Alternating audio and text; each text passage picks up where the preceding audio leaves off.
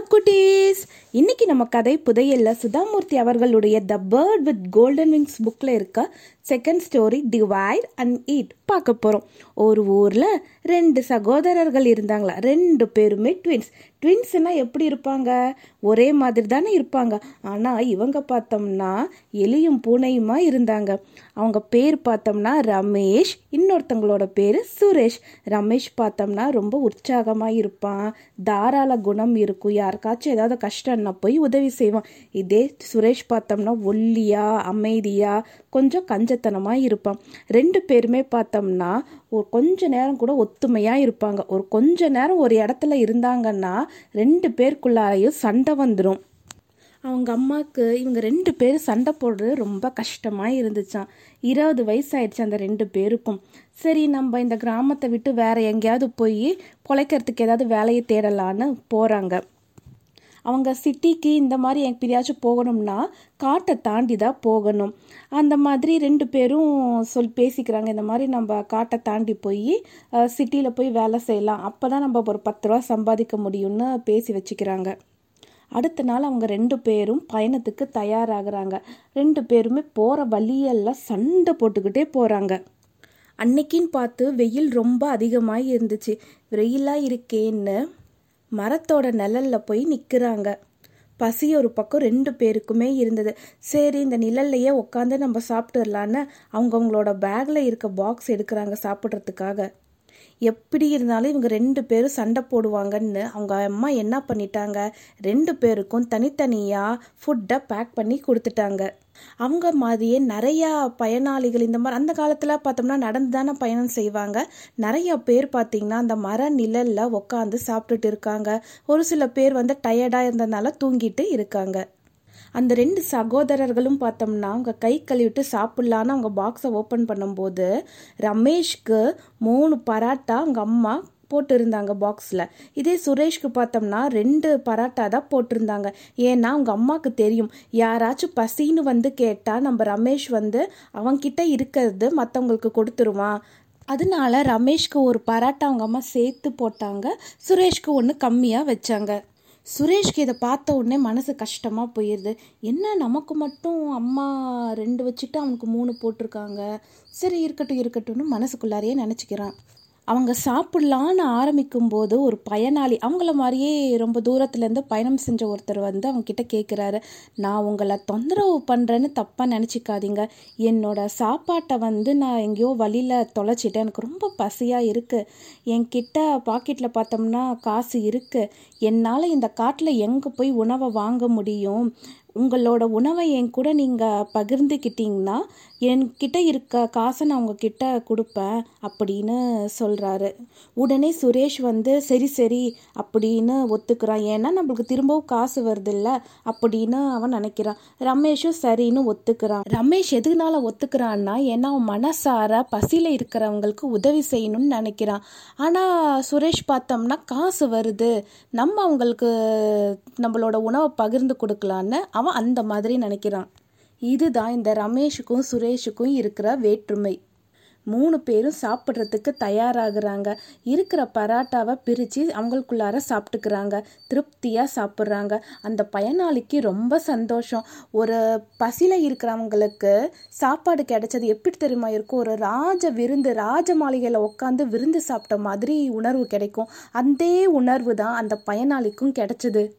சாப்பிட்டு கை கழுவிட்டு அந்த ட்ராவலர் அந்த பயனாளி பார்த்தோம்னா அஞ்சு சில்வர் காயினை அவங்க முன்னாடி வைக்கிறாரு.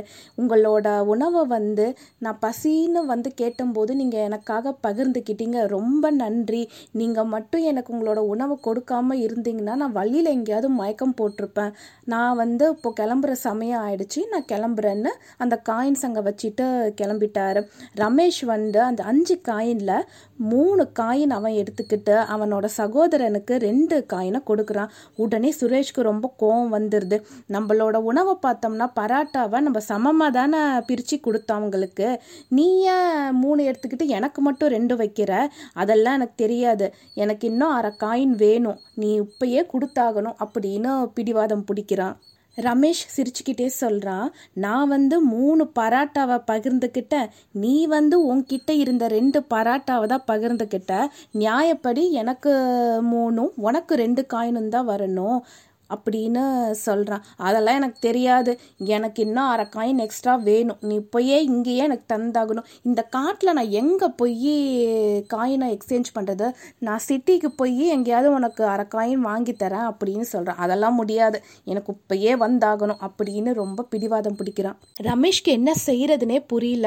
யார்கிட்ட கேட்கலான்னு சுற்றியும் முத்தியும் பார்க்குறான் அங்கே மரத்துக்கு கீழே ஒருத்தர் சும்மா படுத்துக்கிட்டு இருக்காரு. சரி அவர்கிட்ட போய் கேட்கலான்னு போகிறான் அவன் கேட்கறதுக்கு முன்னாடியே படுத்துட்டு இருந்தவர் எழுந்து உக்காந்துக்கிட்டு நீங்கள் பேசிட்டு இருந்ததெல்லாம் நான் கேட்டுட்டு தான்ப்பா இருந்தேன். நான் வேணா யாருக்கு எவ்வளோ நியாயமாக வந்து சேரணுங்கிறத வேணா கணக்கு போட்டு சொல்லட்டுமா? அப்படின்னு சொல்கிறாரு ரமேஷும் சுரேஷும் சரி அப்படின்னு ஒத்துக்கிறாங்க. அந்த டிராவலர் அவரும் ஒரு பயனாளி தான். அவர் எவ்வளோ சொல்கிறாரோ அவ்வளோ நம்ம எடுத்துக்கலான்னு ஒரு முடிவுக்கு வராங்க. இங்கே பாருங்கப்பா நான் சொல்கிறத நீங்கள் ரெண்டு பேரும் கவனமாக கேளுங்க. மொத்தமாக அவங்க ரெண்டு பேர்கிட்டையும் சேர்த்து அஞ்சு பராட்டா இருந்தது. அந்த பயனாளி உங்ககிட்ட வந்து சாப்பிட்றதுக்கு உட்காரும்போது மொத்தமாக நீங்கள் மூணு பேர் இருந்தீங்க. இப்போது பராட்டாவை நம்ம மூணு பீஸை பிரித்தோம்னா பதினஞ்சு பீஸ் வரும். ஏன்னா அஞ்சு பராட்டா இருந்தது அதை மூணாக நம்ம பிரிக்கும் போது அஞ்சு இன்ட்டு மூணு பதினஞ்சு பீஸ் வரும். அந்த பதினஞ்சு பீசஸை மூணு பேருக்கும் சமமாக பிரிக்கணும்னா ஒருத்தருக்கு அஞ்சு பீஸ் வரும். ரமேஷ் பார்த்தோம்னா மூணு பராட்டா வச்சிருந்தா. அப்படி நம்ம ஒருத்தருக்கு மூணு பீஸுன்னு கணக்கு போடும்போது ரமேஷோட பராட்டாவில் பார்த்தோம்னா ஒம்பது பீஸ் வந்தது. அந்த ஒம்போதுல ரமேஷ் வந்து அஞ்சு பீஸ் அவன் சாப்பிட்டுட்டு நாலு பீஸ் அந்த பயனாளிக்கு கொடுத்தான். இதே சுரேஷ் கிட்ட பார்த்தோம்னா ரெண்டு பராட்டா தான் இருந்தது. அதை மூணா பிரிக்கும் போது ஆறு பீஸ் வந்தது. அந்த ஆறு பீஸ்ல அஞ்சு பீஸ் வந்து சுரேஷ் சாப்பிட்டான். மீதி ஒரு பீஸ் வந்து அந்த பயனாளிக்கு கொடுத்தான். ஸோ அந்த பயனாளி வந்து பார்த்தோம்னா அஞ்சு பீஸ் மொத்தமாக சாப்பிட்ருக்காரு அதில் நாலு பீஸ் வந்து யார்கிட்ட இருந்து கிடச்சதுன்னா ரமேஷ் கிட்ட இருந்து. ஒரு பீஸ் வந்து சுரேஷ் கிட்ட இருந்து கிடச்சது. அதனால அவர் அஞ்சு பீஸ் சாப்பிட்டதுக்கு அஞ்சு காயின்னு கொடுத்துட்டாரு. ரமேஷ் கிட்ட இருந்து நாலு பீஸ் வாங்கி சாப்பிட்டதுனால நியாயப்படி ரமேஷ்க்கு நாலு காயின் கிடைக்கணும். சுரேஷ் உனக்கு பார்த்தோம்னா ஒரு காயின் தான் கிடைக்கணும். உன்கிட்ட இருக்க ஒரு காயின் எடுத்து ரமேஷ் கிட்ட கொடுன்னு சொல்லிட்டாரு. சுரேஷ்க்கு வேற வழியே இல்லை. நம்ம வாயை வச்சுட்டு கம்முன்னு இருந்திருந்தாலாவது நம்மளுக்கு ரெண்டு காயின் வந்திருக்கும். இப்போ தேவையில்லாமல் பிடிவாதம் பிடிச்சதுனால நம்ம கிட்ட இருந்த ஒரு காயினும் போச்சேன்னு அமைதி இருந்தான். அவன் கிட்ட இருந்த ரெண்டு காயின்ல ஒரு காயின் வந்து ரமேஷ்க்கு கொடுத்துட்டான். என்ன செய்யறத இந்த புத்திசாலி கணக்கா அவன் ஒத்துக்கிட்டு தானே ஆகணும். இந்த ஸ்டோரியோட மாறல் என்னன்னா இருக்கிறத வச்சுட்டு சந்தோஷமா இருக்கணும். இல்லைன்னா இருக்கிறதும் போயிடும் அதே மாதிரி அட்ஜஸ்ட் பண்ணி போகணும்.